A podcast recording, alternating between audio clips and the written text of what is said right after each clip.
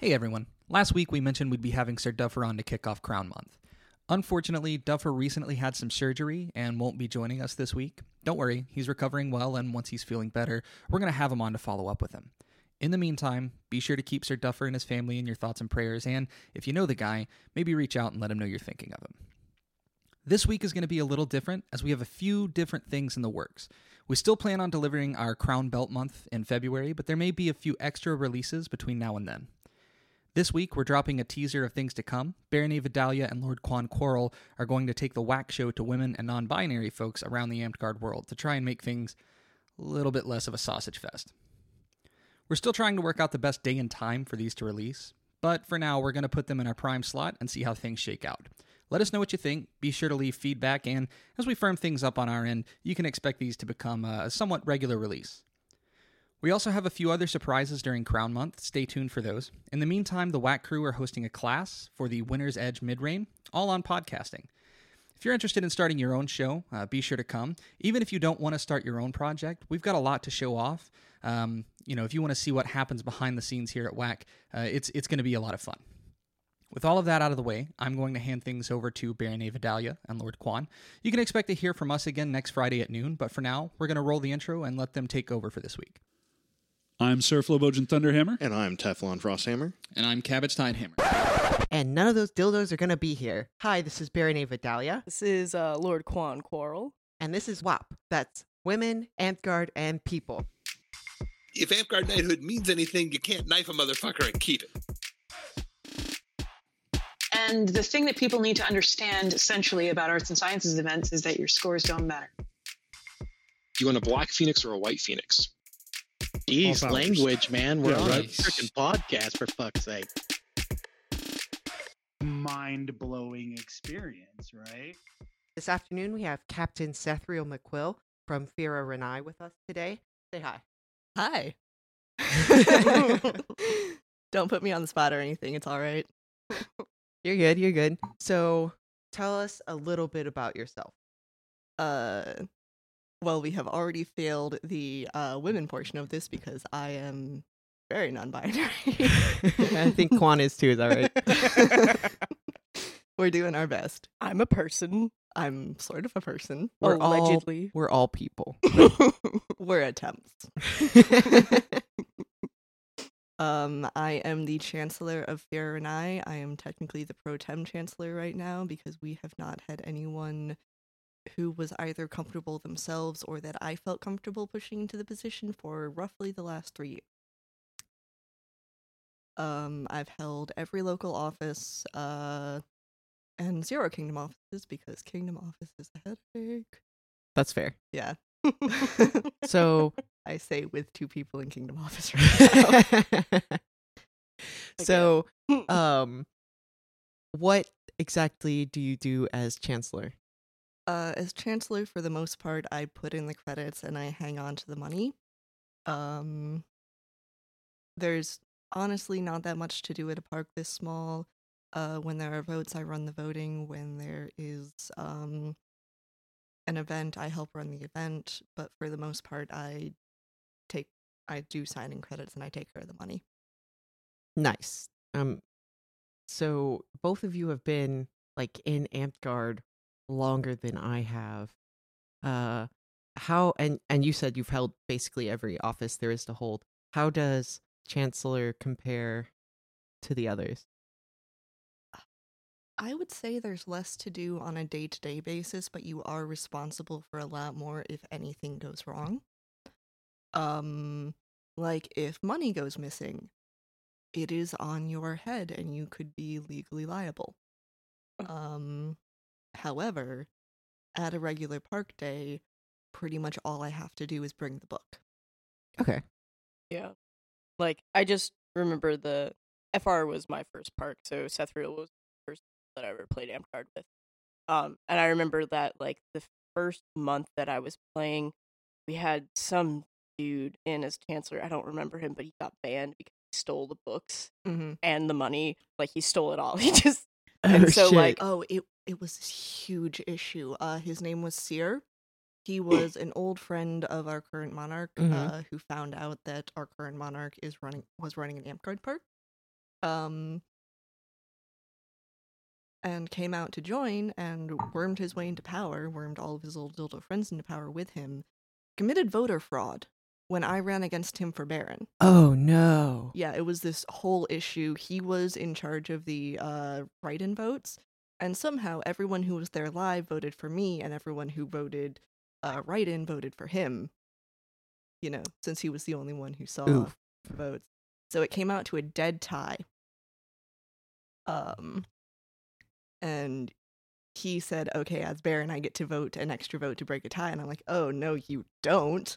Uh, so we Mm. called the prince at the time, who I think was put in, and talked to him about it. Um, and he was like, "Yeah, that's not okay." Uh, so we talked to Puddin about it. Uh, it kind of went into limbo for a little while. S- Mhm. Seer stole all of our materials that were in his possession, ran away, and we never heard from him again, except we got our lockbox back. Yep. We didn't get our ledger back, so we have no idea if the right amount of money was in the lockbox, but we got some money back. Wow. Um, and my first act as Baroness was to ban him.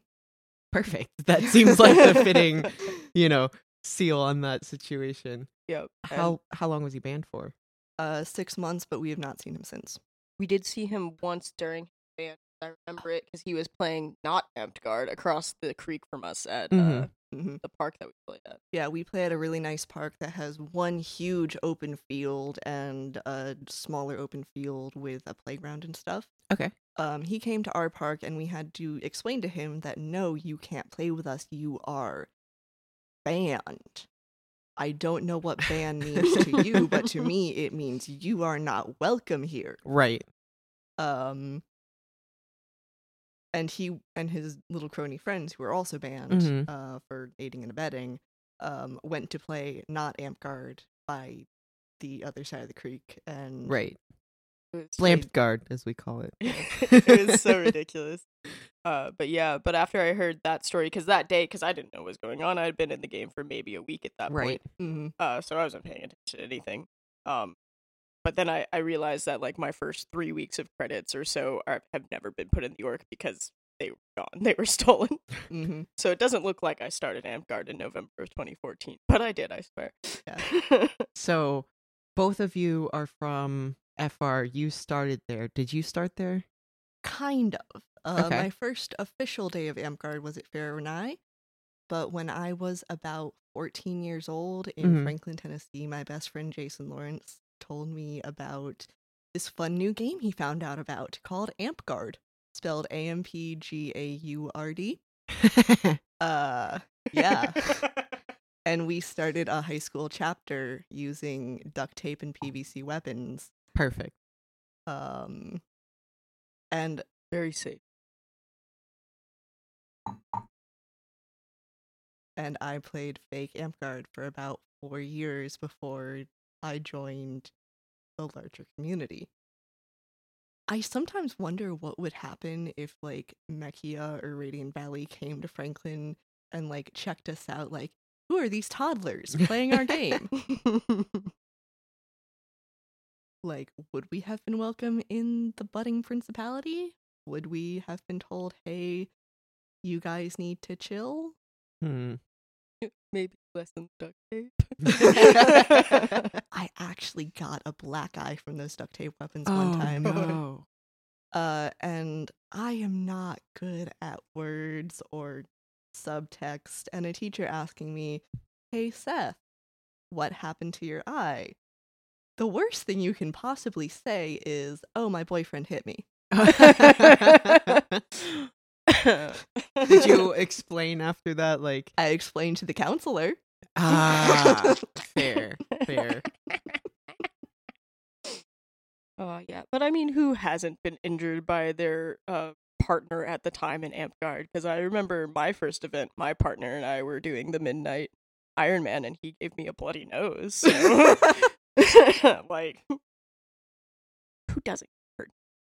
Um, I was playing another game with Avi uh, using our Amtgard sticks. Mhm. We were doing just a little fighter practice just to get people back in the mood of fighting. Right. Um, and I stepped in a hole and kind of twist, not really twisted my ankle, but like almost twisted my ankle at the same Mhm. time as he hit me right on the shin with a massive um pole arm Right. and there was this resounding crack and like for a solid 3 seconds I was like oh god my leg is broken. oh no. It wasn't. I was fine. I had a lightly twisted ankle that went away after 2 days. hmm But there was a solid second where I was like we're in the middle of nowhere. He's going to have to carry me to the hospital. Yeah. Well, when something like makes that crunch or whatever, ugh, you always fear the worst. Mhm. I mean, you always. So you've both told us about how you got into Amtgard. What kept you in Amtgard? Like, what kept you coming back? Well, when I first started, FR was kind of dwindling.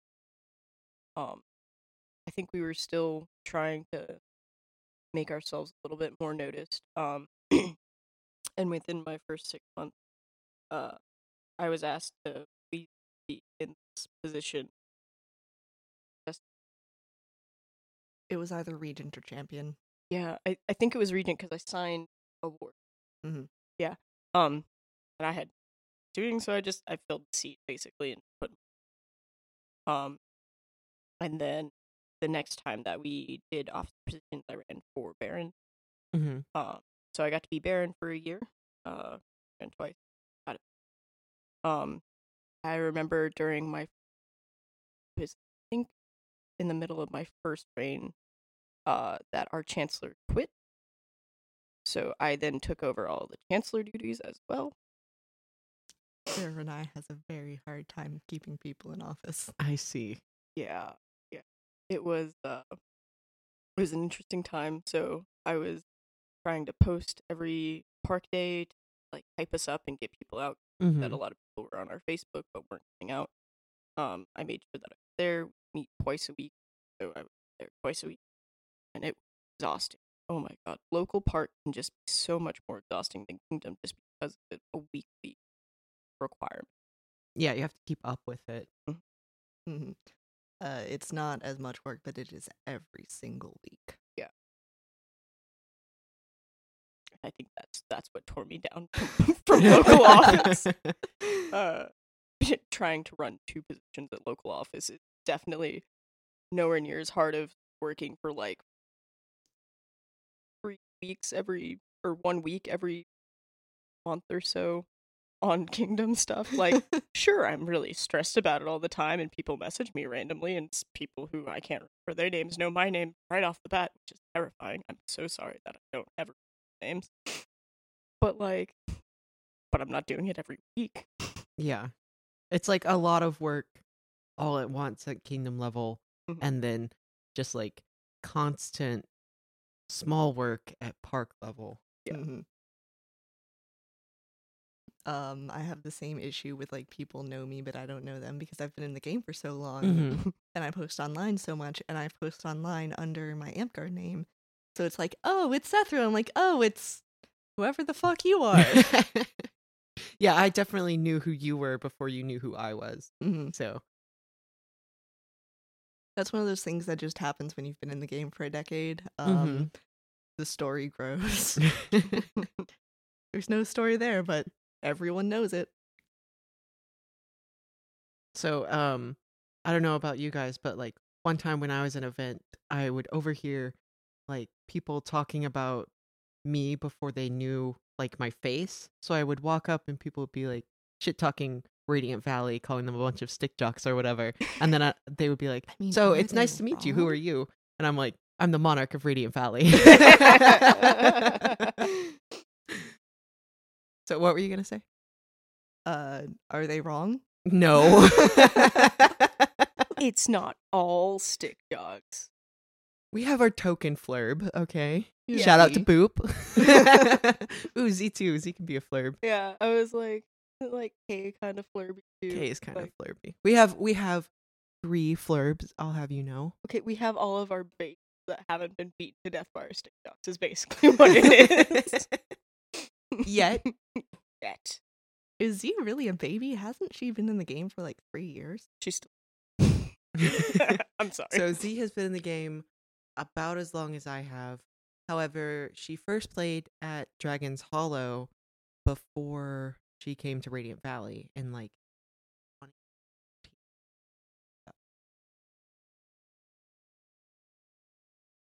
So Z has been in the game longer than I have technically by like quite a while. You started in 2014, then I'm a baby. well, she she took a break, so. Mhm. I'm sorry, Z. You're not a baby. You are a I- full grown person. by by those line of reasoning, I am also a baby. You are a baby. Look you at- are a little bit of a baby. That's fair. I got I got uh, last time I was on uh Whack, they asked me about my newbie goggles, and I was like, "Do I count as a noob?" Uh, has anyone else here ever like not really gotten involved, but like seen the state of the Amtgard report? No, I've never seen a state of Amtgard report. I think I've attempted to do a state of Amtgard report when I was the KPM, and I don't think anybody cared. State of the Amtgard report was an interkingdom thing that uh, Dame Tie Dye did before she Mhm. died. Um, they're actually thinking about restarting it, that Beltline. Um, but obviously, when she died, no one wanted to try to fill those shoes. Mhm. Um, and it kind of just got statistics on like the average player, the longest running players, the average park, the longest Mhm. running parks, things like that. The average playtime of an Amtgarder is about three years.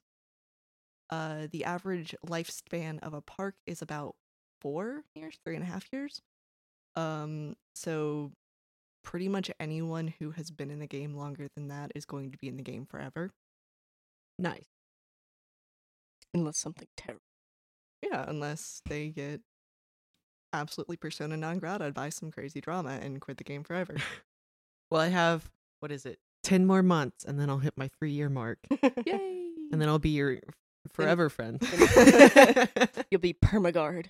hmm So, uh, as you know, female adjacent non binaries, what would you put in the state of Amtgard report? Um, I was actually really interested in uh the gender breakdown, Mm-hmm. uh, especially at all levels of Amtgard, and they actually did that. And it turns out women by just base population make up about twenty five percent of all Amtgarders, but somewhere around forty percent of all leadership positions.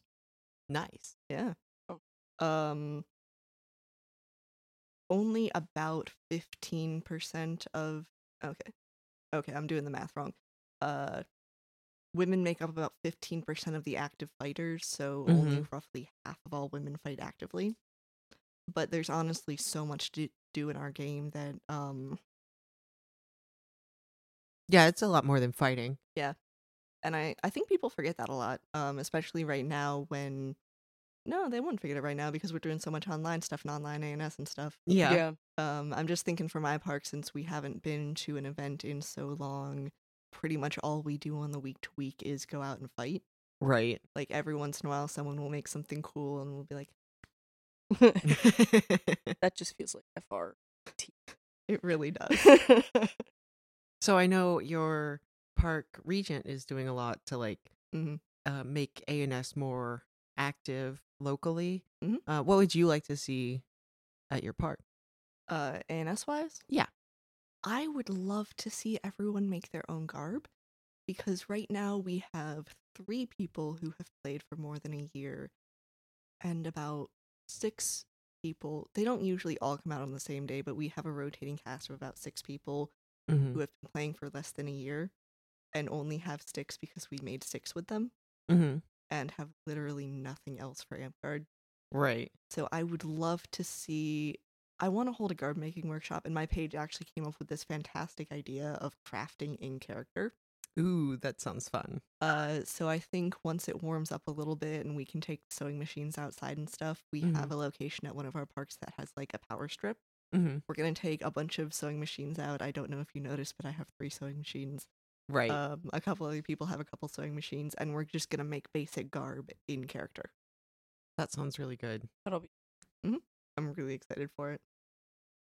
So, at a park that does a lot of fighting, um, and since we were just talking about like the state of Amtgard report and the percentage of like female fighters, what do you think would um help improve participation from women in Amtgard?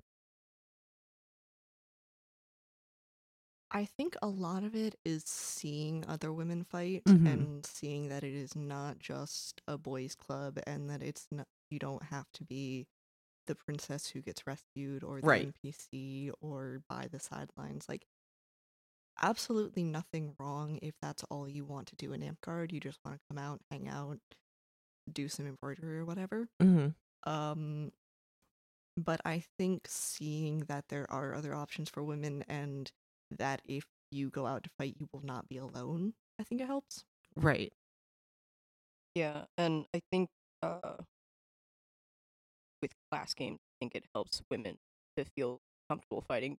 Lots of classes not necessarily be in the combat, but you can still be out on.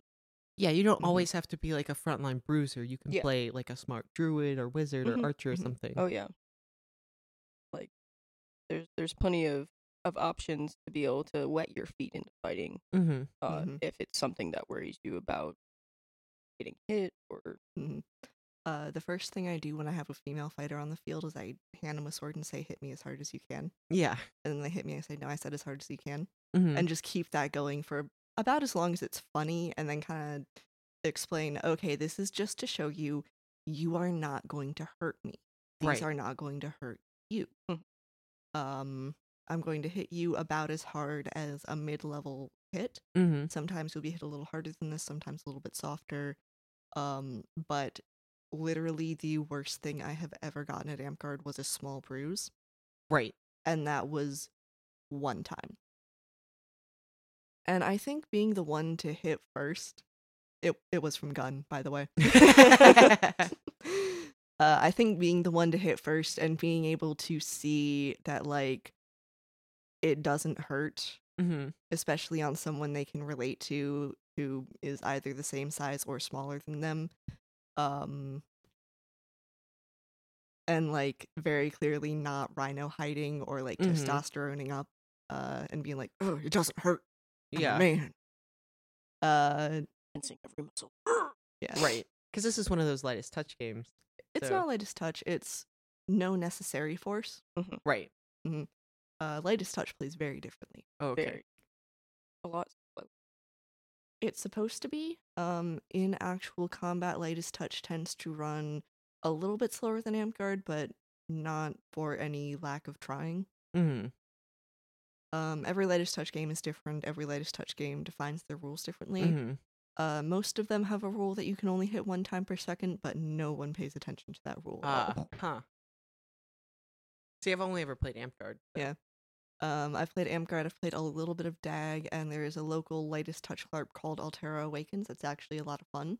Mhm. And I actually took a whole bunch of Amtgarders to one time just to like be the NPC team, try something different, absolutely roll their field. It was fantastic. Yeah. Um, So, what are I know we were talking about like improving female or non-men presence on the field um by having like other non-men fighters. Who are some non-men fighters that you look up to? Lexi. Lexi for sure. I do love Lexi and Kingdom. Fabulous. Um, I really look up to Lexi. I really look up to Fiddles and Mhm. Valkyrie.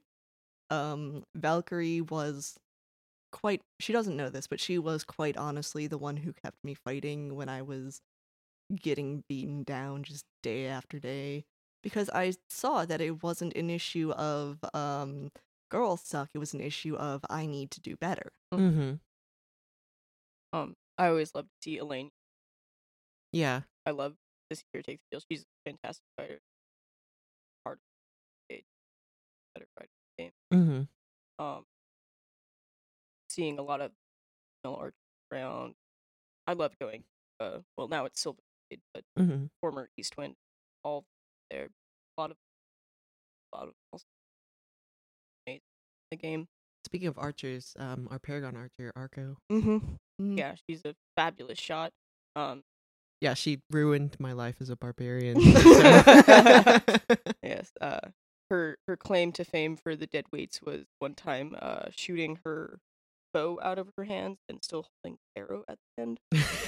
uh so that's why she's a dead weight in case anybody didn't know that story.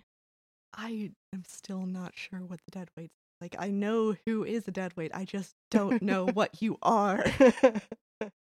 well, so in case anybody didn't know, the Deadweights are the most exclusive fighting company in Amtgard because if you get too many warriors, we will kick you out. Um, uh, there's uh the highest warrior achieved by anybody. The Deadweights has been two so far. Um, that is by me and by Riven. because Pyam likes to play jokes on us and give us our second warriors.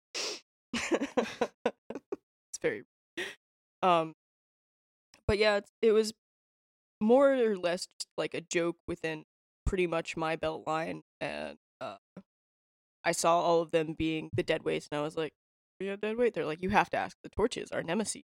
And I was like, oh jeez.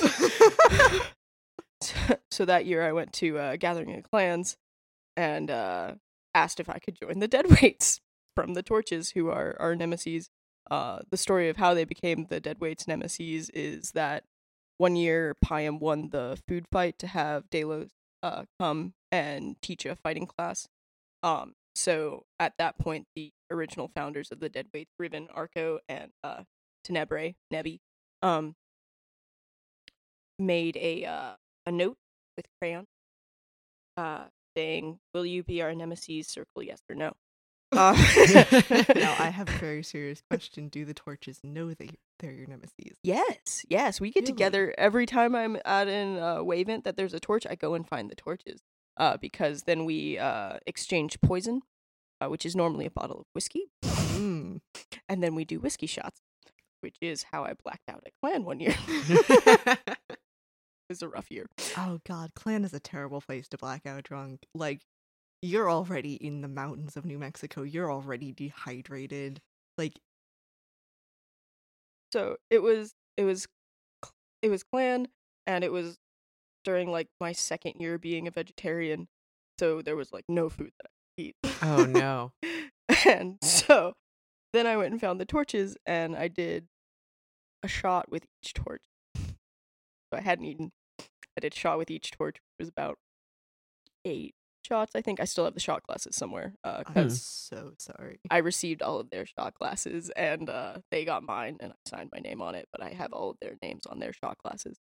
Um, and uh, then I walked back up the hill up to like where the dining hall is, where those benches are. I don't know all site. Probably a lot of people that might listen to this. Um, and I was with Pi, and I met one more torch on the way up, and I took a swig from his beer because he didn't want to take a shot. Like, Right.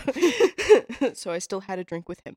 Um, God, remember back pre-COVID when we used to drink out of each other's cups? I know. The before times. before time. Remember when you'd have to put on a mask before you got out of your car? It's crazy. Um. But anyway, so and then we got up to the top of the hill. I was walking with Pi.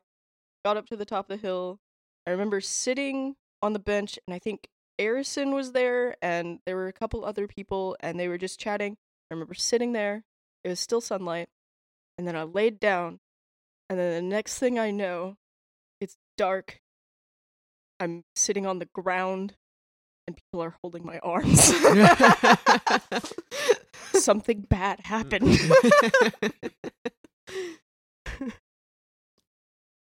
That's as much detail as I'm gonna go into that story because it is rough. so um I've heard other stories about the dead weights. Uh like something about the monarch being killed with the dagger of his champion or you Uh, want to elaborate on that? So so when I was Kingdom Champion, uh uh King Sheeran allowed me to appoint the dead as uh, crown.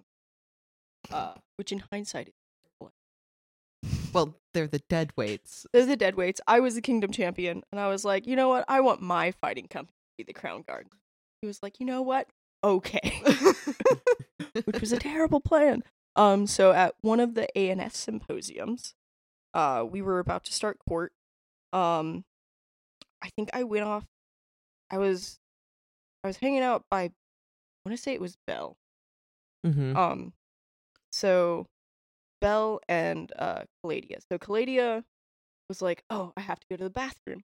So she gave, I want to say Bell, her dagger. so that was a terrible plan. Um, so Bell took that dagger, and when Calladia came back, stabbed Calladia, and then stabbed me. I got one throwaway off to try and hit somebody. Um, but I think I hit her in their dead leg. of course. It happens. And so did she just like knee crawl to the king and well, like I think I was like in front of Veshirin. I didn't realize she had a weapon. Well, I think I realized that it was Calladia's weapon, so I was like, "Oh, okay, so she's chill. It's fine. It's Calladia's weapon." And then she stabs me, and then Chase is right behind me, and so he gets stabbed, and so we're all like the entire uh crown is dead in the floor at the back of Aena's symposium, and we're like, "Well, what a what a fun turn event turn of events." So yes, the the king was murdered with a dagger from the crown guard, uh, but not held by the crown guard. Let me just say. so, Sethrio, are you in a fighting company at all? Yeah, um I'm we don't really have much of a presence in Winter's Edge, but I am part of Path of the Dragon. Okay.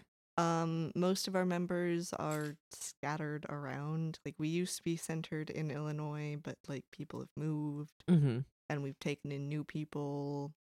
And I don't think we have a central location right now. Okay. Um Path of the Dragon our our tagline is pursuing competitive excellence. Mm-hmm. Um, we actually have two paths in Path of the Dragon: the wax path and the craft path. Uh, I, I minor in wax.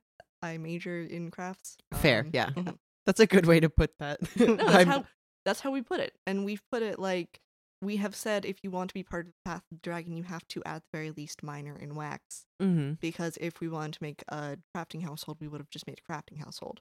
Right. Um, there are actually quite a few people who either double major or major in crafts and minor in wax.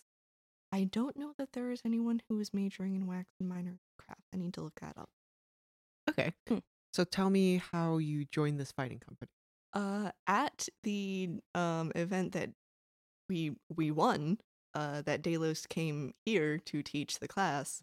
Um, a bunch of old path members were also here, and apparently I made a good impression on them. Nice. because two weeks later I got a message from an absolute stranger.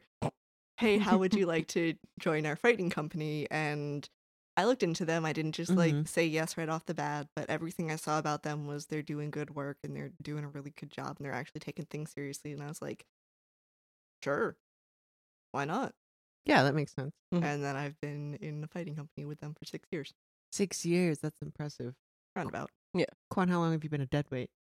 Oh, let's see. It would have been the first gathering of clans that I went to. It was when we made Kingdom. So, 2017. so yeah, I've been a dead weight for as long as we've been a Kingdom. That's pretty cool. Yeah, I'll, nice. I'll never forget the date that way. it's Well- on my AmtWiki. I'm not in a fighting company. So hypothetically, if the three of us made one, Mhm. what would we call it? Oh God. Well, the issue with that is um you would be poaching from two different fighting companies. and that is very Well, what they don't know won't hurt them. So but we're recording this, Talia. you, you don't think my company's gonna listen to this? my company's almost What- kind of dead. So what's that over there? but uh Vidalia, uh what companies have you seen that you would be interested in? that? I would be interested in? Um, well, I know of the Triads and the Seraphim. Mhm. Okay. Uh, I know of the Maelstrom. Mhm. is Maelstrom still around? They're Mm. alive. Yeah, they're Okay. they're vaguely around. I'm pretty sure Teflon wears his Maelstrom shirt, and so Yeah. does Chops. Yeah. Okay. Yeah, I just haven't seen them as a unit. In Yeah, a and I, while. I think Walbaron slowly rise from the grave. So Mm-hmm. we'll just have to. Zodiac is still around. yeah, yeah, the Zodiac is still around. I think they're Mhm. mostly in Dragon's Hollow right Mhm. now. So those are the fighting companies I know of. You Okay. know of the Deadweights don't lie. Well, I do know of the Dead Weights, but we just talked about them. So Hmm. And if I were gonna join one, probably the deadweights. They're the only ones who. Me and my one warrior can go fight with them. Hmm. We die to fight again. Um. Oh gosh, we have a bunch of uh, phrases on our AmtWiki for the dead weights, and I can't remember any of them right now. But they're all very hysterical because we die a lot. Now I feel bad because Path doesn't have any catchphrases. uh, the closest we have is Karai's Big Spoon always. so can you explain that to us? Uh, yeah, Karai is uh one of the heads of our freighting company, and Mhm. he is uh quote unquote Path Dad. Nice. Uh,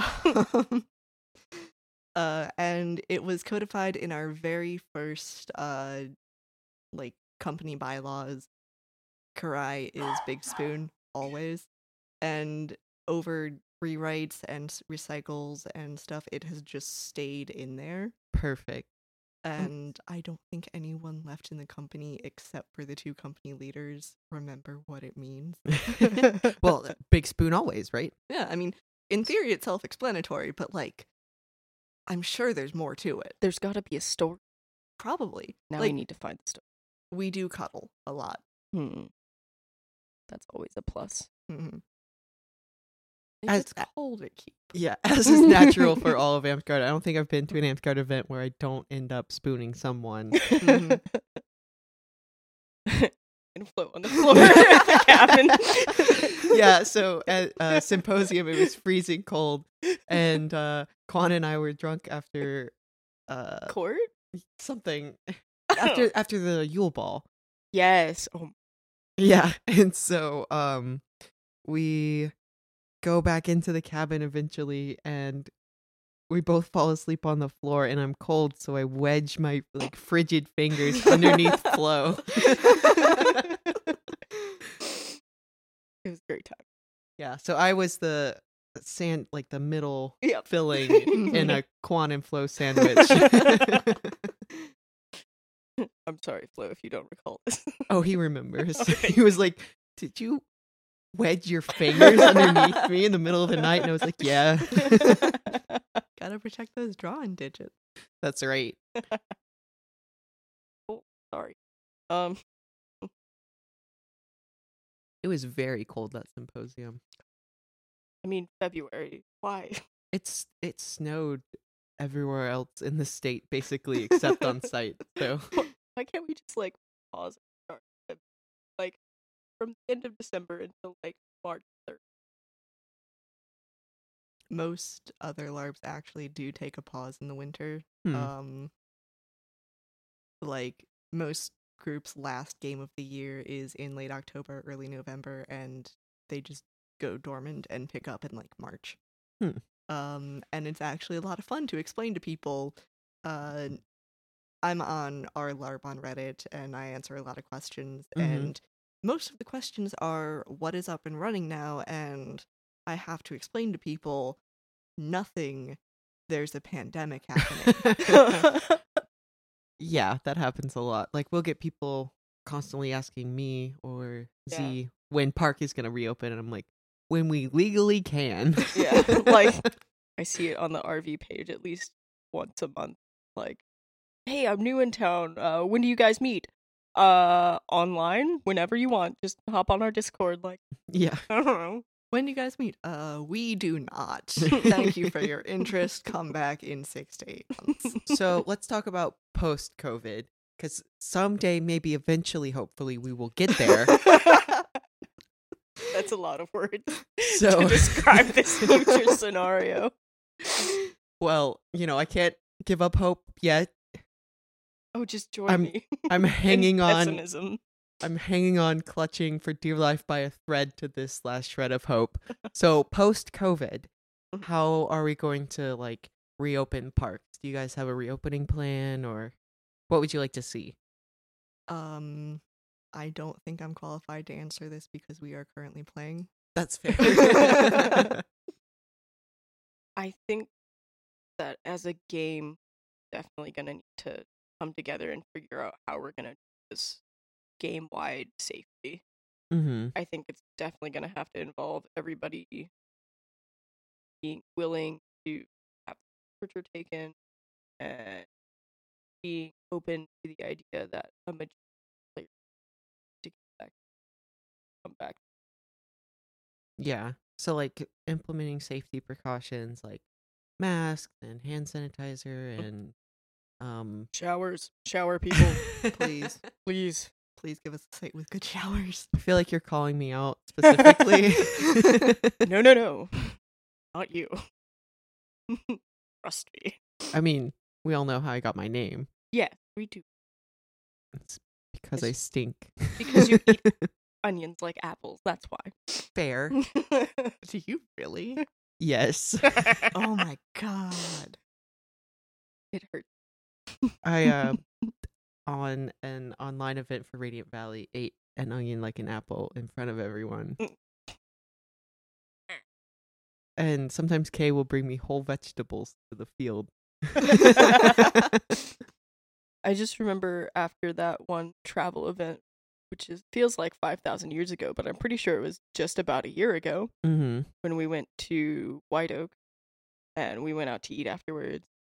And you were like, "I'm gonna go to the bathroom. If they ask for, if they come back to take our orders, on, this is what I want. But I want you to say this phrase exactly. So many onions that when you think that you're going to stop, you add more." that is true. That's what I said verbatim. Mhm. Uh, meanwhile, I made curry recently, and I had to get into a little bit of an argument over whether or not we actually needed onion in it because I, I do not want onion in my curry. That's fair. I know onion's not for everyone. It should be, but it's not. I did end up putting the onion in it. It did turn out really nicely, but like, I had to cut an onion. Mm. Ah. See, I eat so many onions, I'm immune. I no longer cry when I cut onions. So like my my page will make me food or whatever, but she'll make me cut the onions for her. like I didn't cry cutting the onion. I just didn't like it. Fair. Yeah, that's understandable. It is a process. It's a sensory experience. I I cook a lot, so I'm cutting onions a lot because the base for pretty much anything that I do is butter, garlic, and onion. Mhm. hmm So I'm cutting onions at least once. If you want to make your onions more mild, you can once you cut the onion up, rinse it under water, Mhm. and it will remove um the chemical that makes it like more acrid. Yeah. Pungent. Yeah, pungent. Mhm. Um, and then if you want to not cry while you cut onions, you can chew gum. Okay. Interesting. Onion facts.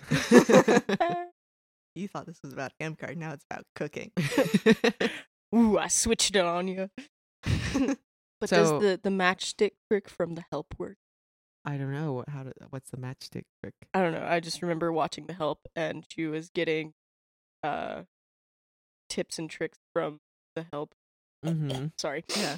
Uh, Uh, I think it's supposed to be you light a match and it takes away the onion smell the same way lighting a match takes away a fart smell, but no, it doesn't work because an onion smell does not come from a flammable gas. Fair. Now we know. hmm But the tip was just to hold the matchstick between, like, is it lit? And then they just laugh. So I'm still unsure about that trick. Hmm. I know. I don't know. I don't. I, I don't know. All right. As much as it pains me, let's move off the topic of onions. I'm so. I do have a related topic to take us to. Sure. I recently got an Instapot and I learned that you can cook an entire meal using nothing but ingredients and the Instapot. And Abby's truck has an outlet in it. So I am going to be taking my Instapot and like a cooler full of food to events and stuff where I don't trust the food, like keep, mm-hmm. Nice. and just cooking stew. That's That's perfect. awesome. That'll Um, be good. So I will actually have good food to eat at keep. I'm so excited. But like, let's be honest. Some of the camp setups at Keep are pretty wild, and they're ready to cook. Like, I've Mhm. seen like full on like huge griddles and huge grills out there some years, and I'm just like, you guys are are really prepared. Like, they've got like pavilions set up. They're like out there cooking breakfast and lunch. Like, LARPing, aren't we? Who's got time for this right now? So you guys have been in Winter's Edge much longer than I have, or like visited interkingdom events or things like that. What are some weird food traditions in Amtgard? Midnight bacon. Midnight bacon. I know that one. Midnight bacon's a big one for Winter's Um, Edge. One thing I noticed my last time at Keep, uh, the morning of the tournament, um, most of the fighters take the field early in the morning with a bottle of Pedial- Pedialyte because they were drinking like it was the end of the world on Friday night. mm-hmm. Um, and you can't go into the tournament dehydrated. That tournament lasts like eight hours. Oh god. It's so long. Gatorade is not enough. Oh. That's So- just it was such a long tournament and then the next day was the women's tournament and it was just raining. Mm-hmm. So we moved. we we moved from being on the field because then it started pouring. Then we were in one of the tents that they were using for like overflow for dining Mm-hmm. and where people were playing games and stuff and we were like this is ridiculous. this is so silly. So I've only seen. No, I slept through it, but I've only been at an event that had a women's tournament once. What do you guys think of women's tournaments? I think they're still kind of in their infancy, but once they actually get going, they will be fantastic. Mm. Um, I forgot who it was. Someone on Whack who said like, you need to get the bar up there before there is actually any competition. Like Mhm. they made the comparison of the W, the women's m- WMMA. Mhm. Um, how it was kind of a joke until Ronda Rousey came and put everyone and their grandma in an armbar Right. um then more people started seeing oh this is the competition now and stepped it up and now it's like actually a really competitive sport Yeah. Mhm. yeah that's um that's kind of how i felt uh at the gathering of the clan women's non-binary tournament i believe that's run by the Val- or it's it's an all women and non-binary fighting it's either Valkyrie, valkyries or house lioness it wasn't house line i think it was Valkyrie that were Okay. like running the tournament um but i remember uh kiera was a big part of the organization but she was also in the tournament and she is a terror to fight mm-hmm. oh my god, she's amazing fighter. Definitely one of the ones that I look up to. And I've gotten to fight Sir Boot once. Mhm. oh my god She is terrifying. Mhm. Sh- I fought her against her in a ditch line. She was running pole arm. I think I was running sword and board. And it was terrifying. I thought I was gonna lose a kneecap, like but like uh those those tournaments at Gathering of the Clans have been really well organized and I think really well hyped up. Mhm. and I think that they had pretty good differentiation of level, Right. Mhm. uh, and had a lot of good talent there. A lot of the really big name women fighters. Okay. yeah um i was a little bit disappointed with the women's tournament the year i fought in it at keep but this was also like 2017 2018 Mhm. So this was like one of the first uh IK win- women's tournaments ever held, Mhm. and people kind of treated it as a joke. Right. Um, Yeah, I can remember the boards going off about that. Everybody like women tournament shouldn't be a thing if they can't compete on the same field.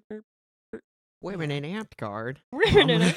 Are there they can't have their they can't have their own tournaments. That's sexism, and they can't get awards from those because that's But- sexism. But never mind that every other sport has a women's like Mhm. subsection, right? mhm. Yeah, and that like I think one of the main reasons for women's tourney is to promote women's fighting, since like we stated earlier, the statistics are that Mm-hmm. about half of the women that play Amtgard actually fight. Mhm. I don't know if it was fight period or fight competitively. Mm. Um, but yeah, Yeah. But still, it's it's just another thing to bring women out mhm. and get Mhm. women to see other women fighting.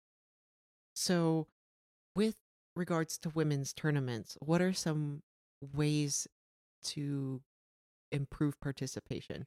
Because it's being visible, but is it just keep having tournaments? I think and- it is just keep having tournaments and shut down those nutsacks who think it's a stupid sexist idea. Right. Yeah. um keep promoting them give awards for them. Mhm. Um, Don't make them a side tournament. Yeah. mhm. Like a lot of them are advertised as, oh, and this is happening along with this main big tournament.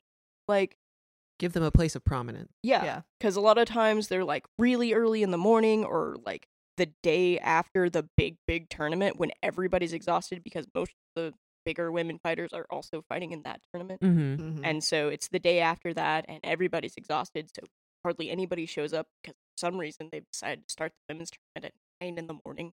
Right. I and mean, sign be up ended at eight thirty. Like who's waking up that early at an Amtgard event besides me?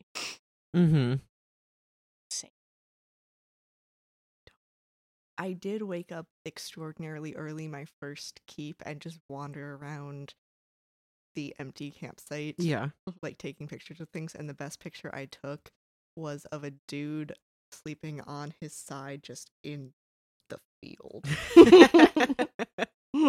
like, I think he was under a tree, but man, I hope he had a tent somewhere and that just wasn't his sleeping arrangement. That must have been cold. It was a really warm keep. It oh. was like 2017. So, if you think, like, if you were to switch the main tournament to the 9 a.m. slot that the women's tournament had, do you think it would have had the same participation? Like, as it normally would. Yeah. Yeah, because it's hyped so hard. Like, I don't think that people are going to skip that big tournament ever. I don't want them to, Mm-hmm. but I want people to be just as hyped and ready to get the women's tournament. I think if we do it not on like what we tried to do it on like a dumb day, Thursday, like at least do it on one of the more prominent days. Like I know that normally we have like Friday night, Saturday, Mm-hmm. and then we're supposed to like that happens a lot. hmm But like I don't know, maybe we we need to figure out how to time our events better. We also need to figure out how to manage our time better. Mm. Um, because the last Kingdom tournament I fought in was supposed to start at like 8:30 a.m. and 9:30 rolls around and we're It still just milling around still hasn't in, started, in the right. sun and it's hot. Yeah. And like they're talking breakfast an hour and I'm like the fuck it is. Yeah. no, like I understand that after being Kingdom champion. Getting a tournament to start is like is worse than hurting cats. It's like hurting koalas. Like they're asleep, they're all over the place. They don't want to actually come when you tell them to come. Like well, I just think that means that the people running the tournament need to put their foot down. Like, we're not going to mm-hmm. change. Like, I slept through a tournament. Yeah. You know? Well, the problem was I'm like, okay, we're gonna start exactly at this time, and then you have three people there for a kingdom weapon master, and you're like, Congrats, first, second, and third. Fight it out round robin. yeah, pretty much. I I was totally like down to do that, but then the fighters there were like, no. And I was like, I told you this time. right. They're like, we Mhm. want other people here. We're waiting for them. Like a lot of people just day tripped and they were late, and I was like, What can you do about that? Yeah. Mhm. Like I think at a certain point you have to understand that everything runs on Amtgard time and like plan for that and like specifically say we're starting at this time but actually we're starting at this time. Oh yeah, that's what I do with all my schedules as uh, local monarch. Is I say like we're leaving to go to the event site at six a.m. Be at my house, or you're getting left behind. But really, like we can leave at eight and still get there on time. I just tell them hours early so that I adjust for Amtgard time. I think that specific or um tournament that happened so early in the morning also ran into the problem of we're trying to fight before breakfast. yeah, Mm. So all of us are fresh out of sleep on an empty tank, possibly still drunk from the night before. Right. Um yeah. That's that's another thing is that I think event team that's running games thing needs to really really help out and coordinate well with Mm-hmm. mhm. because I know I didn't. I didn't even think about it. I was just like, I'm running on my schedule and I'm going to get my schedule done, and I would and I can admit that. well, You and everyone else, apparently. yeah. So one of the questions that I have is um for like hyping the tournaments up, how would you recommend hyping a women's tournament? Like in an ideal world, how would you run a women's tournament? like I've always I enjoyed the way that they ran that clan. Um, they used like basically a deck of participants, and Mhm. you went and suit fought everybody that was suit, and then you guys got slotted based on. Okay. and I think that version, and I think that they've used that a lot for a lot of large that you get sorted into your groups, you fight everybody in your group, and the then go in. Mm-hmm. and I think that's great. Um, That is extraordinarily sensible. And I feel kind of dumb that I didn't think of it either. I know, right? Like it's been amazing. Like it gets it gets you into the brackets really fast. mm-hmm. It It's like, and it's like, it's not hard to rustle up a deck of cards. Mhm. And it, it'll let you keep going up to 52 players. yeah. Yeah, and then even if you're going beyond that, you can just make up your own symbol at that point. Like you're a Mhm. star, you're going to the star. Go. Or, okay, grab a tarot deck. Yeah. Do you think no one at this Amtgard event has a tarot deck? Right. But yeah, it's just something super easy and then got a pencil and a slip of paper to be able to write or win and other Mhm. people in pursuit and That's really cool. And it worked really really well and i think that that's a great way to organize it hyping it i think you could hype it just as hard as you can hype any other tournament Mhm. Right. like don't just toss it onto the schedule and then never say anything, or just say one about it like every time you're mentioning the one tournament mention. Okay. I think timing wise, the best time to have it would be after lunch before the afternoon game Mm-hmm. because there's always an hour or two where nothing is happening. Mhm. Mm-hmm. And if if you're not asking the entire kingdom, you're just asking one subset of the kingdom, the women and non-binary folks, Mhm. to put aside time right then, that's that's not a huge imposition to ask. Yeah. Mm-hmm. and wrestle up about like five Okay.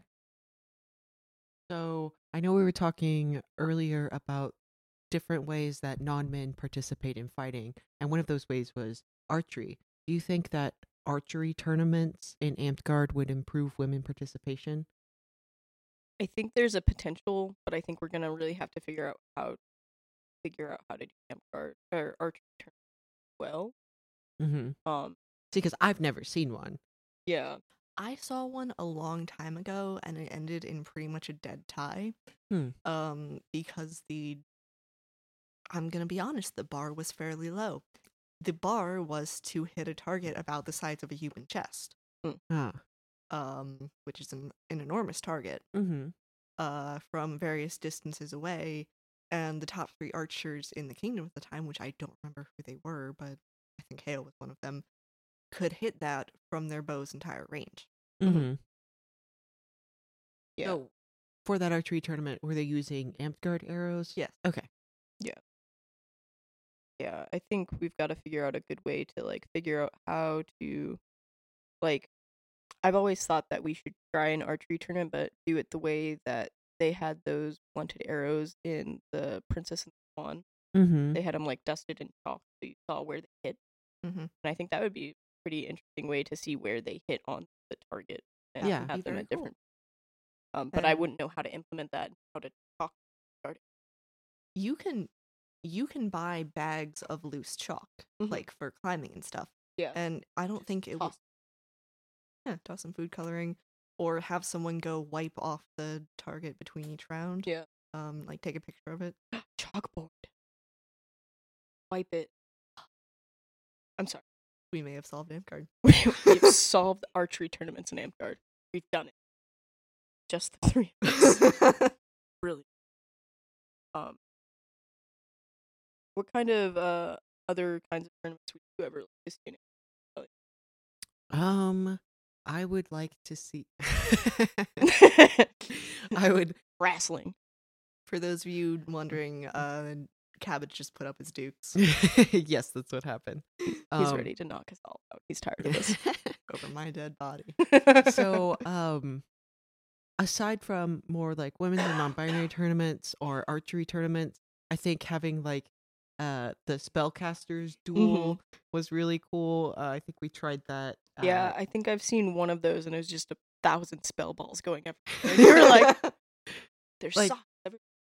whether or not it's like you know a sincere competition or not it was fun and Yeah. enjoyable to watch Mhm. so i enjoyed that a lot um and then like i would like to have more um team style tournaments or Mm. like 2v2s and stuff like that Mhm.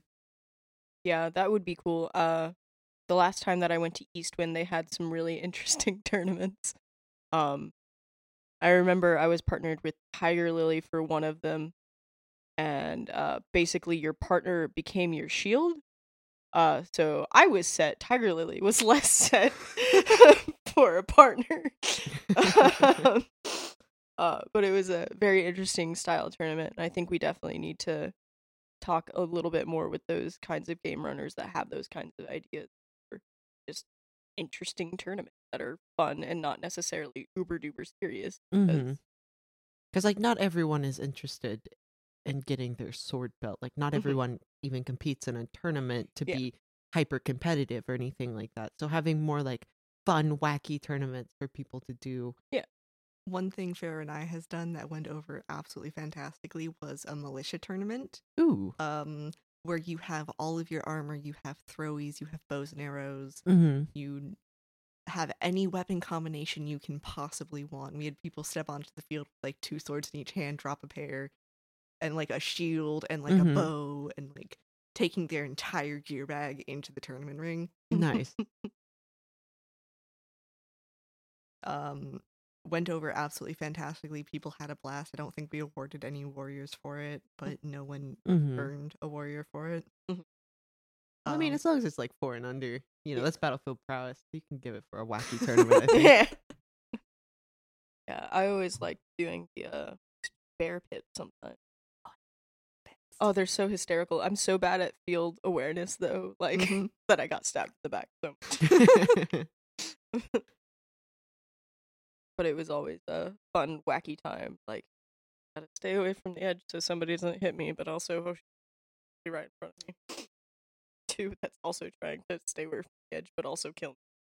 nice Uh, the best thing I've done in I've ever done in a tournament was take one really big threatening step forward, and the other person took a step back. So like, hey, I'm just gonna try this. Took another really big threatening step forward. They like reared back. I took one more step and said, bring out. Yeah, that's why I'm not a big fan. I like soft and hard. So that For me, it really depends on the mm-hmm. tournament. Like for an Iron Man, I like a hard boundary hmm. because otherwise it just goes all Oh over the field. especially when it's like a time like you only have 30 minutes for this iron. What are you doing? Face me. Yeah You're going to kill me anyways. I'm a dead weight. It's what we do. so do you guys have any like favorite tournament memories either from yourself or from watching uh I'm trying to remember. Oh yeah, uh, a quals several years ago. Mhm. Um, I did the pre- prelim round, and then I was like, "Oh, I did terribly. I'm not going to make it into anything." Hey, Soulless, do you want to go to Walmart? Uh, so we went to Walmart and got some chips and came back, and then like Kazan ran up to me like, "Where have you been? You're in the tournament." And I'm like, oh no "What?" I seeded eighth in one category. nice I mean, I did kind of glance over the first Midnight Iron Man I was in where I got a bloody nose, which was really fun for me because like I felt like going back in after the bloody nose that I looked really raw and cool, but I didn't. I know I didn't.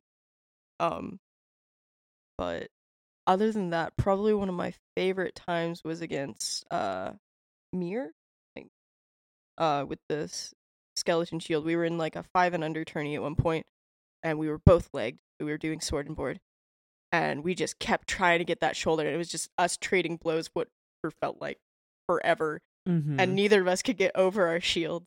And we were just like, and I'm sitting there about to have an asthma attack because that's my life. And I'm like, scoop the hip. Come on. I couldn't get under. I was going up and under and over and switching around, and I couldn't get around his stupid skull shield. And I think eventually I was just so tired that I'd missed one of the blocks, and he finally grabbed my shoulder. And I was like, and I just rolled out of there because I was like, I don't feel like standing up. My knees hurt. And I just rolled out of the pit because I was like, I'm done. I'm gonna, Nice. gonna go to breathe. Have you? Do you have any good tournament stories? Um, well, I I wasn't fighting in the tournament, but I was watching the Midnight Iron Man with Pickles. Uh, that's um, Beefy's old. Beefy is uh Pickles' old man.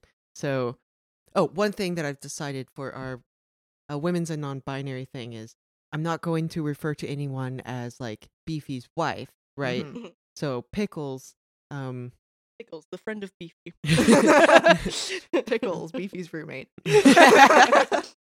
no, so like so like uh pickles um or you know beefy beefy is her husband so it's it's always she has possession of beefy not beefy has possession of I her like is that. the like- way it's I like that. yeah so um anyway i was sitting at the i was sitting at the picnic table with beefies and uh, or beefies dang God, it with pickles Pickles. You were with Um, Pickles. yes i was sitting at the picnic table with uh pickles and That's a lot of pee. Picnic.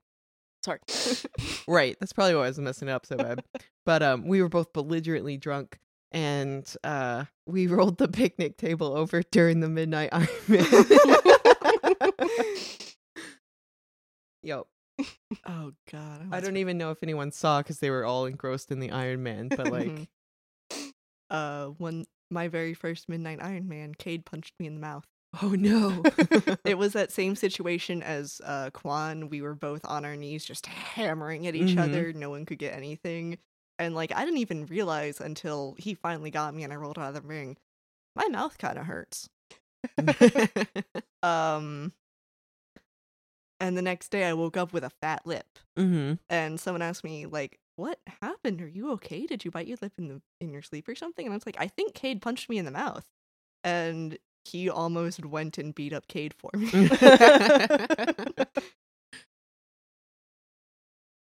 Uh I think good stories.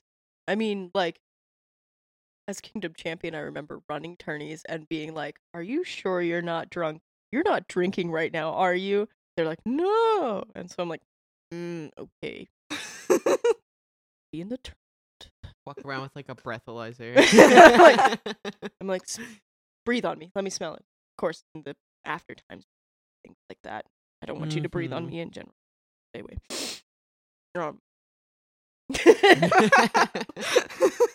sorry. Um but yeah i was like it's just been it was such a fascinating thing being like don't can't tell if you are currently drinking while in this tournament but i hope you aren't because and then like watching people be like trying to play offhand beer at a an Amtgard event and i'm like guys i'm the champion right here. You're on the field with ditch lights on you know that as a rule of our game, you cannot play and drink, right? They're like, "Oh, we're we're not playing," and then I'll be like, "Okay, I'm going to walk away now. Quan is leaving," you walk like three feet away and they just take a swig and fucking swing and they just keep going at it, and I'm like, "Mm, "Fine, I give up because I feel like dealing with you for your nonsense." So I know that you are on the AmtWiki list for being a non-male champion. Do you want to talk about that? I just found that. Like, I didn't know the thing. Um, but yeah, I find it very funny because it says first females, and so I am the quote unquote first female champion of Winter's Edge, which is a thrill, but incorrect.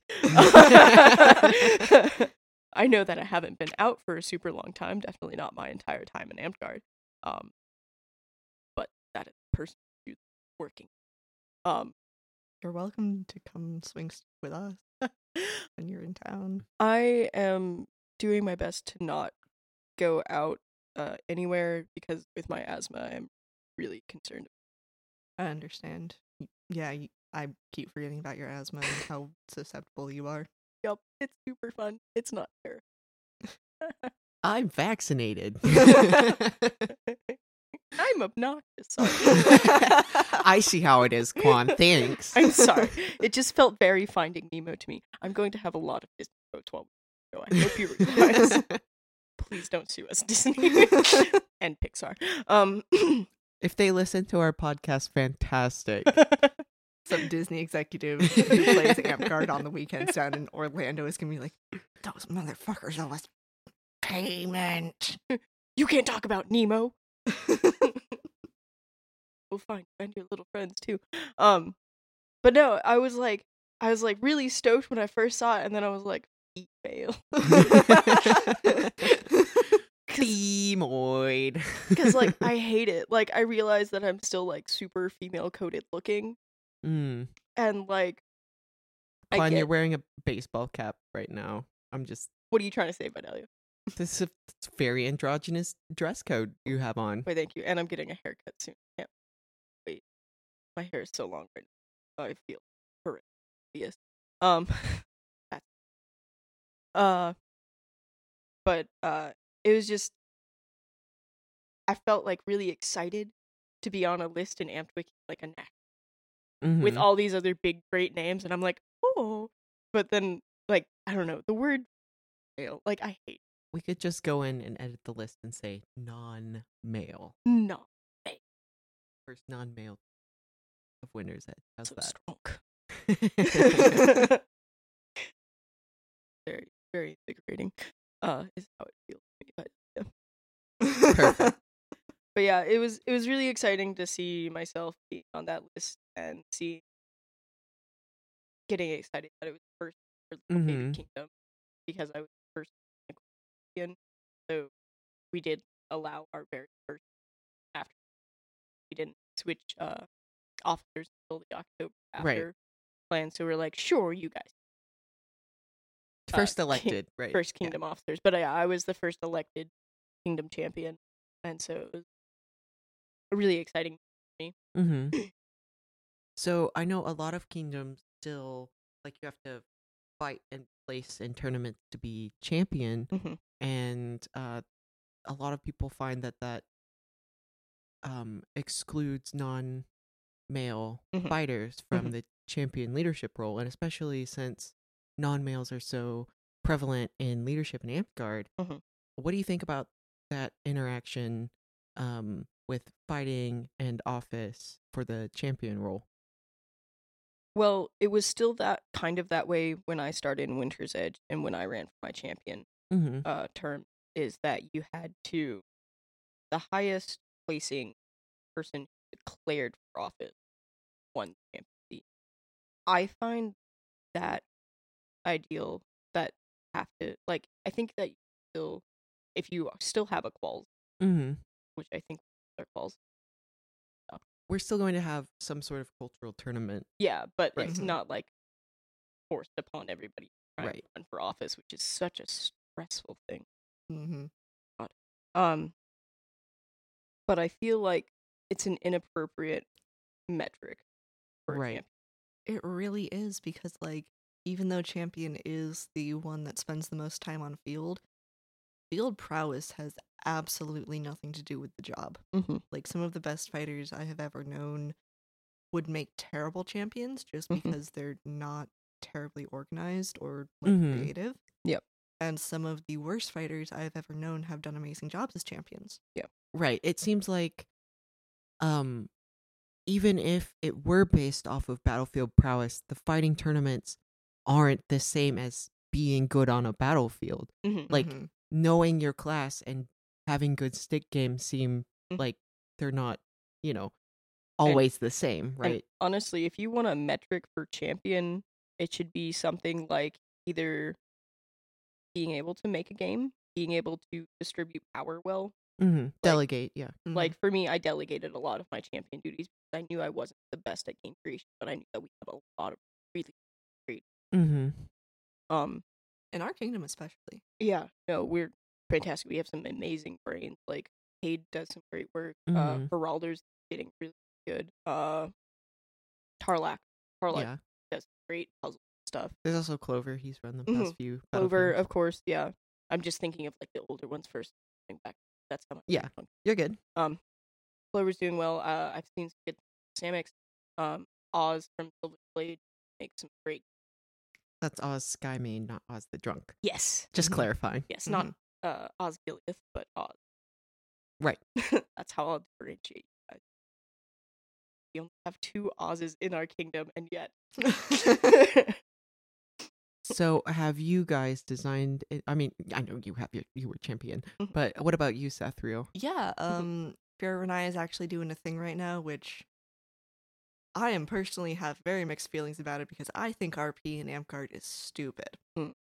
Okay. Uh, our game, just how it's set up, does not uh is not conducive to good roleplay. Right. Um, because we don't have an overarching story, we don't have plot lines, um, we don't have a plot team that Mhm. is running the game for years and years and years. Um, but all of my park is really excited about the role play aspect of LARPing, and I'm I'm not champion, but I'm acting as champion right now Right. because um, Avi has his hands full with Monarch and BOD and running for Yes. TPM and everything else that he does. Mhm. Um, and like I said, Chancellor has very little to do until something goes wrong. Right. Uh, Mhm. so I have started running a monthly quest. Mhm. Um, my players are starting to get into it. Like, it's Mhm. very clear they don't know what to do when they both are being a character and fighting. Yeah. Uh, but all of them have come up with characters. Most, uh, most of them, most of their characters have one personality trait, and Mhm. like you know how you start role playing before you really get into it. Yeah. Like you pick your one personality trait and it's a 50-50 whether you are a drunk or obsessed with money. Those are the Or two ju- characters we have on field. Chinese in general. Yeah, those are the two characters we have on field right now. And like I I'm really proud of them. They had some fantastic death uh like crazy death throws wiggling all over the place and they won the quest, which I'm very proud of them because it was a pretty hard quest hmm uh, just fighting some very difficult monsters. Um, and the funniest, funniest thing I've ever seen in Amtgard.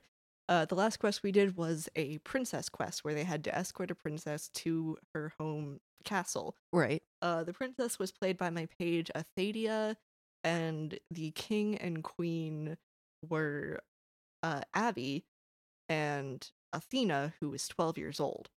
Perfect. Um, and The Athadia, optics. Athadia, when she got to the castle, said, "Mom, I missed you," and hugged a twelve-year-old, and it killed me. That's perfect. Oh. Uh, yeah, I remember the first game I ever tried to run. I was Monarch of FR, and it was just after um oh shoot, what was the big one with all the things the open world one that the Seraphim ran. uh, Crystalline Chronicles. Yes, it was just after my first CC. So of course I was obsessed with dungeons. So I ran a dungeon. Mhm. I attempted to, uh, because the first day that I was set up and ready to run it, nobody showed up. Oh no! Literally, I sat on our field after hyping it for a week. Nobody showed. So I was like, okay, I'm gonna take my toys and go home now and just be sad. It's fine. Um, but then the next week, I was like, okay, since nobody showed up, I'm gonna run it next week. And then like three people from the park showed up, but also White Oak. Uh, no, not White Oak, but Iron Springs decided to raid us as well. so it was like I don't know, seven people from Iron Springs and like three people from FR, and it was it was uh, around Halloween, so I had gone and I had like three chests that I was using for going through my dungeon fighting uh three different monsters that got steadily harder. Um, but in between each monster room was like a little chest room go and open the chest, and I had filled it with Halloween candy. Right. Which I think is the main reason that people actually like this. um, Honestly, Amtgarders are like toddlers. Give them free candy and they will do anything. I know. everyone in Amtgard is incredibly food motivated. Like if you give people food, like we had Mhm. potlucks at the events or whatever, and people were still like, "That was a great event." Da da da da da. It's just because they got free food. I just like to cook for. I'm sorry. I just like to make people happy with how I deal with things. Um, but I remember like you guys were like, "There's a chest here," and you guys were like worried about opening it, but then Awolf was like, "I'm gonna open it," and she opened it, and like, and then it stole like most of the candy that was in there. and then you guys went on to the next fight, whatever line. Mhm. I I was really happy. I Mhm. had like to open the dungeon. Nice. It was fun, but I think I could have stopped it. more. It was Yeah, there, there's always gonna be some like pitfalls with your first, but you always improve. Uh, my tenure as champion of fear and I, we did nothing but zombie games because The Walking Dead was the hot new show. Nice. uh, fear and I had a zombie problem for a long time. Radiant Valley too. Yeah. I believe. It is Z's fault. Z's full name in the ORK is Z dot Ombi, so zombie. Um, so he did like a whole undead theme for a while. I'm just glad that Greg was really the star. I love Gregory. He's our resident skeleton. Oh, ours is named Hank. We should. but like my favorite thing was Subway getting people to tie Gregory onto him. yeah, so like he was role playing as Gregory, um, the skeleton, and he led our dungeon like with the skeleton tied to him, pretending to be this like cranky skeleton man. Um. Anyway, our park should meet and have like a skeleton get together. Yeah, definitely. Uh, a little bit shorter than human sized. Okay, yeah, yeah. Gregory's about as tall. Mhm. Yeah, this will so be a a little time. bit shorter than human sized. Hey now. What are you trying to say? So speaking of role playing and being short, uh, I know Quan, your persona is like a hobbit. Is Mhm. that right? Yeah. And we were just talking about role play in Amtgard. Do you have a persona or anything like that? kind of. Um, I did not have a firm persona until I got this current page. Mm-hmm. Uh, Athadia is extraordinarily into roleplay. She got her start, like in nerd culture in general, in Dungeons and Dragons. right. Um, and she watches all the live plays. She watches all the podcasts. Um, she plays in all of my games with me. Perfect. uh, and a couple of her own. Like, I did not know it was possible to play to play D and D every day of the week, but god damn it, she tries. Terrifying. Um, and she really wanted to play as my lady's maid. And I'm like, okay, but I'm not really a lady. Um, and after the Saint O'Banion episode, I actually Mhm. started thinking, like, what can I be instead of lady? Because I'm not really a lord either. Captain. Because as a player, I've always had kind of a pirate leaning. I have a really good pirate costume. I've got a fantastic pirate hat. Um, I've played a lot of pirate games, a lot of ship games. Mm-hmm. Um, and the role play we're doing right now is I was set up to be a lady, but I decided to run away and be a pirate. That's Amazing. perfect. I love So that. So she is my reluctant lady's maid following me around. Um, So she's kinda. First mate. yeah. Uh, following me around, trying to get me to behave with some decorum. Um, and I'm going to be perfectly honest, nothing gives me more gender euphoria than being called captain. um, and that feeling recently gotten people to start calling me handsome. Please. or when we went to the restaurant and the waiter called you sir. oh yes, do tell. do go on. I Mm. actually didn't realize I was non-binary or like not entirely female coded until I was wearing uh really baggy clothes and a mask and a hat to work one day. Mhm. Um, I work for Uber Eats. I'm in and out of restaurants all night, and a guy at Chick Fil A Mhm. said, "Excuse me, sir," and I was like, and I thought about it for three days, and I was like, so there is a possibly maybe non-zero chance that I am not a woman. I've only been wearing cargo shorts and backwards baseball caps since I was five. It's fine. Keys on a carabiner, hair in a ponytail, leather jacket, you know. Perfect. this, this is this is totally normal. No, I'm just a tomboy. This is why I leave my hair long. It's fine.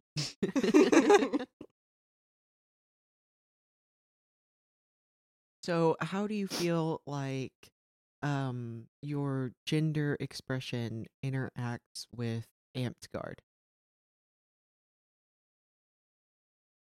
I feel like Amtgard has been cooler about it than Mhm. a lot of other areas in my life. Like, um, I haven't been in school for the last little while, um, so I haven't tested like it against professors and and stuff. Mm-hmm. But like a couple of my friends forget frequently, and Right. like it's okay. Mhm. It's a new thing. I remind them they're gonna get it eventually. Um, but Amtgard has been very welcoming and very inviting, and I think non-binary. I think we're a small enough community, and enough of us are non-binary that it's not a shiny new thing. Right. Uh, especially not in Amtgard. Um, so like I don't get lumped as the one non-binary person off to one side. I get lumped in with the 50 non-binary people off to one side. yeah. Yeah.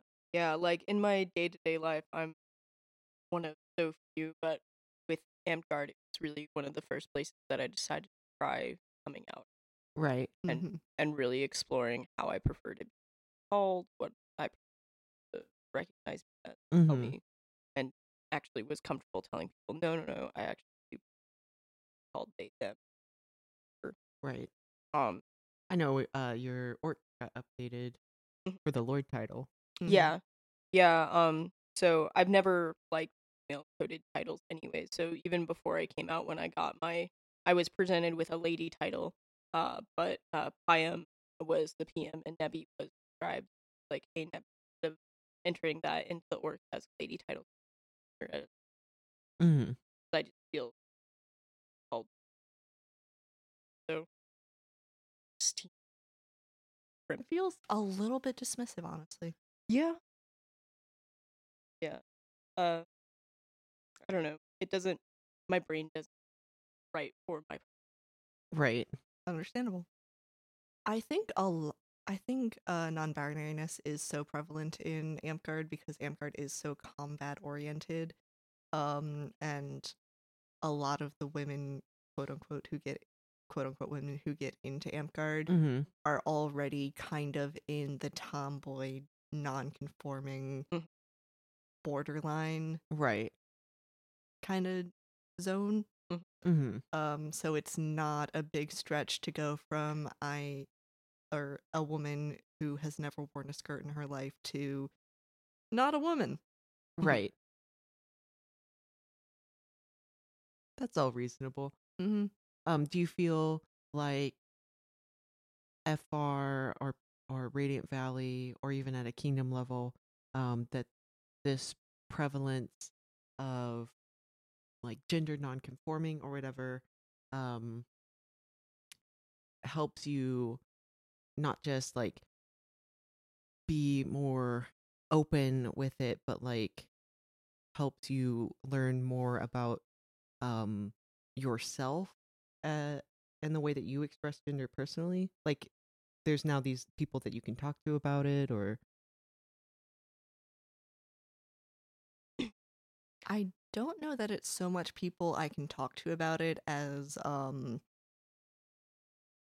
people who respect me and Yeah. who are not going to ask me 20 questions about it. that's fair Yeah.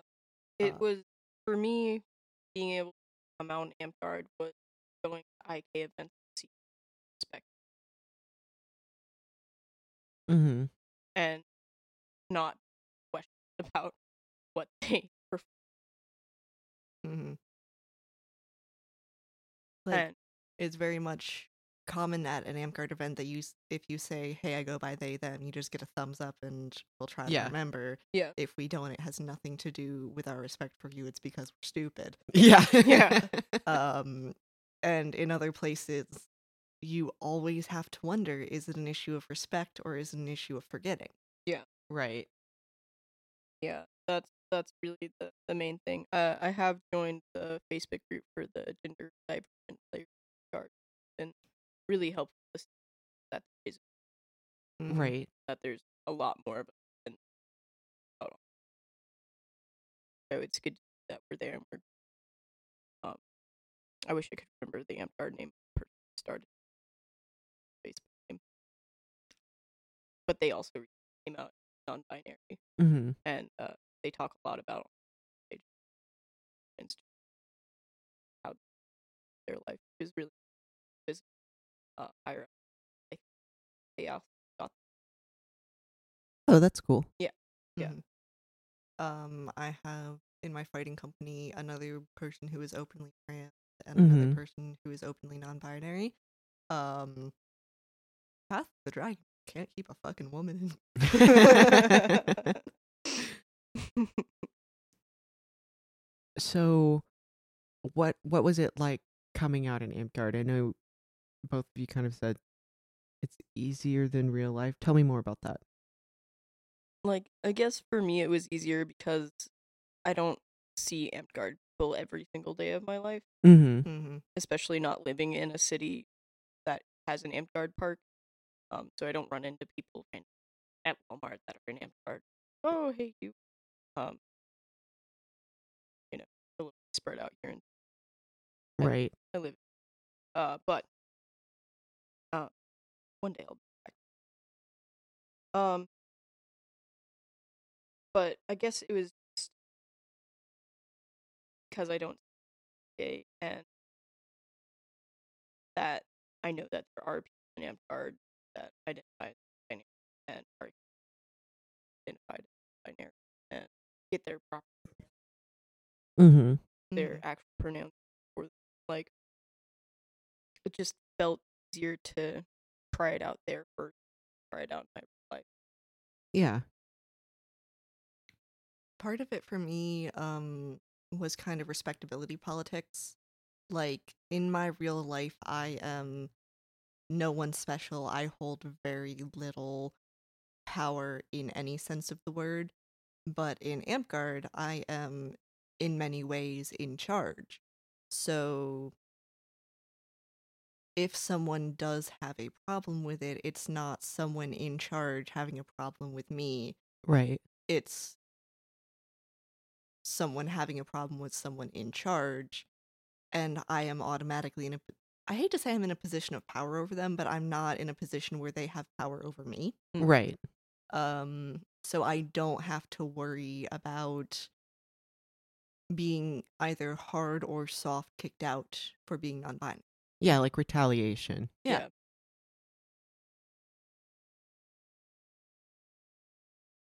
i feel like a bobblehead yeah.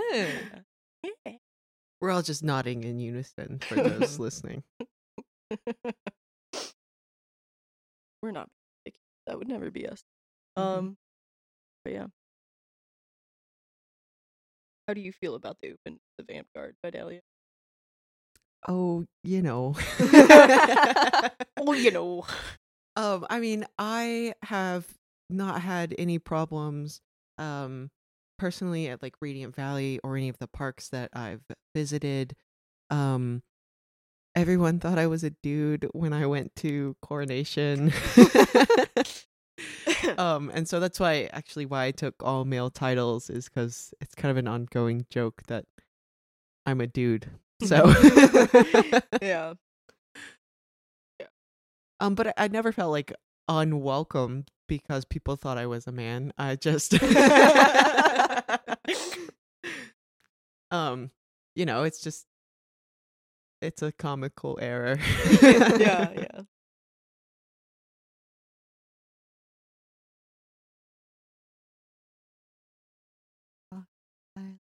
It's okay. We can cut it. so And by um, we we mean cabbage. Because I don't know what we're doing in the first place. That's fair. So, I mean, awkward silence typically means we're coming to some sort of resolution. So, Mhm. do you guys um typically we end with like our favorite silly Amtgard story? Mhm. Do we want to go around Robin and share? Yeah. Okay, we'll start with Seth Rio. Oh god, I've actually been thinking about this for months. Um, I have two really good, really short ones, both involving Heralder. Perfect. Um, one was Heralder got his hands on a Vuvuzela one time, mm-hmm. uh, and brought it to field and was just like blowing on it, like trying to get different pitches.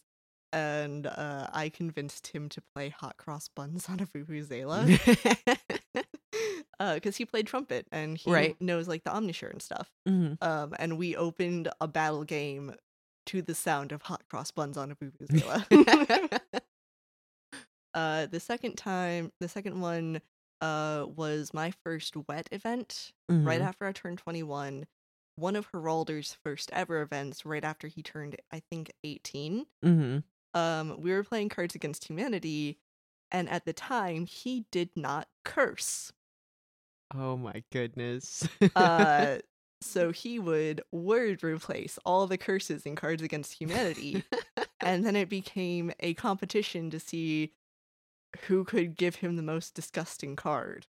oh, that's beautiful. Oh. Um, and Heralder's little 18 year old voice saying, Two midgets pooping into a buff bucket lives rent free in my head.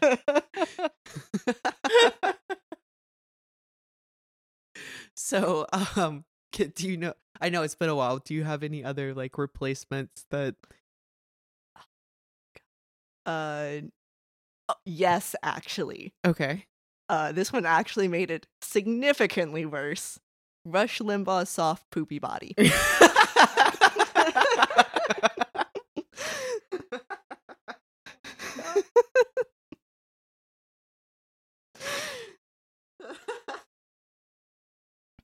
I'm gonna cry. Just picture 18 year old Heralder with his little mop haircut, like flipping down in front of his eyes, trying to say that, and then, oh no. so what I'm hearing is at the next uh, event is that you should bring Cards Against Humanity and we reenact this moment. yes, I, I see it underneath your table. It's perfect. We have to do it. Let's do it. Okay, Quan, do you have a silly Amtgard story? Um, I'm also gonna tell a Heralder story, but then I'm gonna tell one story. I just find dumb. Perfect. Like, okay, so the first one is one of one of the one of the events at the murder barn. I remember walking out of the barn because I think we had just done breakfast or something, and so a couple of people started a ditch, Mhm. and Heralder was out there, and then there was this guy, this newer guy that I don't remember his name at all. But what I do remember is that he had made the stupidest hammer I have ever seen. Oh boy. This thing was on like a seven foot pole, and it was a block. it was just the biggest block of foam ever. So basically, what happened is this guy is across the field from Heralder. And what you see is him drop his hammer, what I think was directly on Heralder's shoulder, but possibly directly on his head. oh no. And what you see is just Heralder just drops. And everybody's like, that's the best RP death we've ever seen. No. oh no. he was out cold for like three seconds. oh my Oh, oh, that actually reminds me of uh, a story that Rabbit mentioned but didn't fully tell. The Mhm. time he knocked me out on field. Um, it was a castle battle years and years ago. okay. Uh, Rabbit was playing as a greater undead minion, running out with a sword and board, just killing everyone and Mhm. popping back in to get rezzed.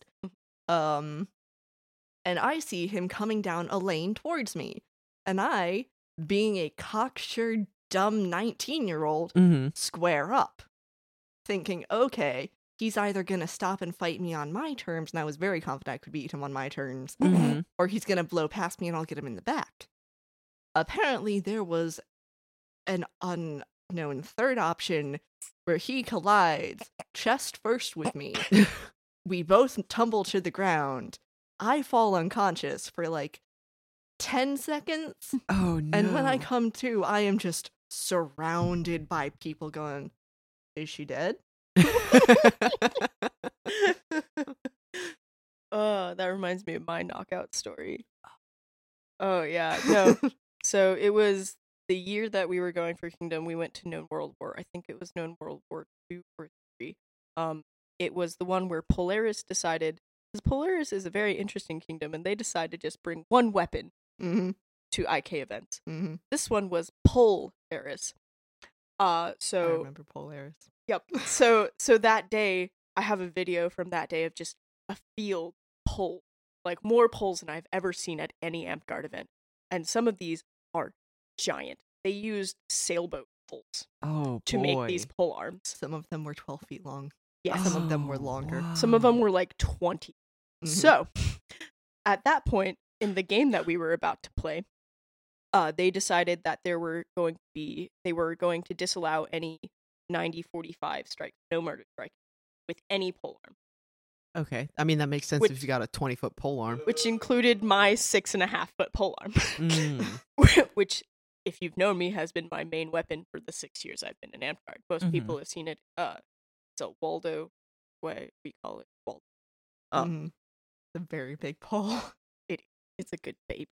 Doesn't it count as heavy? It does. It's uh heavy, padded, uh crushing breaking.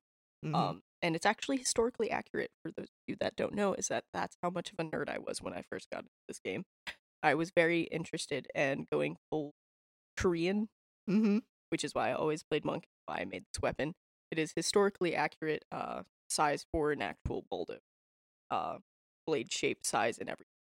Uh Mhm. so, anyway, so I was, of course, towards the front of the line because I had a pole arm against a bunch of other pole arms. So there's about 10 pole arms on the other side of the field. And basically, at this point, all the pole arms just become pool, pool sticks Mhm. Right. because that's all we can do at this point, besides like sweeping legs. Uh, so this one uh was about at least a four inch diameter pole arm that was being pole sticked, but of course I am tiny. I am short. I am about five three. So instead of hitting somebody in the chest, me in my fighting stance is even shorter because I bend my knees because that's what I was taught in martial arts. Right. Uh, That's what you're supposed to do. that is what you're supposed to do. So I was crouching with my pole arm trying to get under shields and get legs, and then all of a sudden there's a four inch diameter s- circle that hits me directly in between my eyes. Oh, no. no. And I fall onto the line behind me, so I can't fall on the ground, but I'm out. I'm out. And just before this, on the other side of the field, uh, Bashirin got a safety hold because he got hit in the eye with an arrow. Uh, the the fletching hit him in the eye. oh, Oh, no. no. So he was a safety, and I was a hold. so we brought the kingdom that had safety issues on the field, and so I'm eventually get laid down on the ground because I've dropped everything and have become a limp body on top of people. And so they stop everything.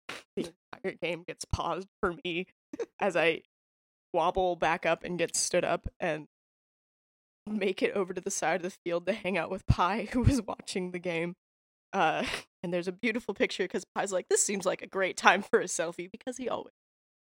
When has when have we not seen Pi with a selfie stick at an event? Um, so there's this really hysterical selfie of me and Pi, me in my camp chair, like half conscious, s- smiling, attempting to smile. I, I looked drunk.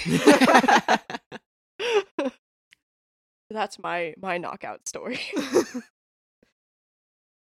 Vidalia, have you ever been knocked out on field? no, I haven't. I have gotten a concussion on field. Um, I was punched with a dagger. You know, you asked earlier, and I think that is our um fighting company name. We are the knockout. That's perfect. So when I when I uh fall unconscious on field for the first time, I'll submit my application to form our fighting company. Perfect. I just I believe in you. All right. Do you feel like that's good? yeah, I think Okay. good. I think that's a good place to end it. Hey everyone, thanks for listening. If you liked what you heard, be sure to subscribe to our podcast on YouTube or Spotify to get notified about new episodes. And make sure to follow us on Facebook for announcements and more.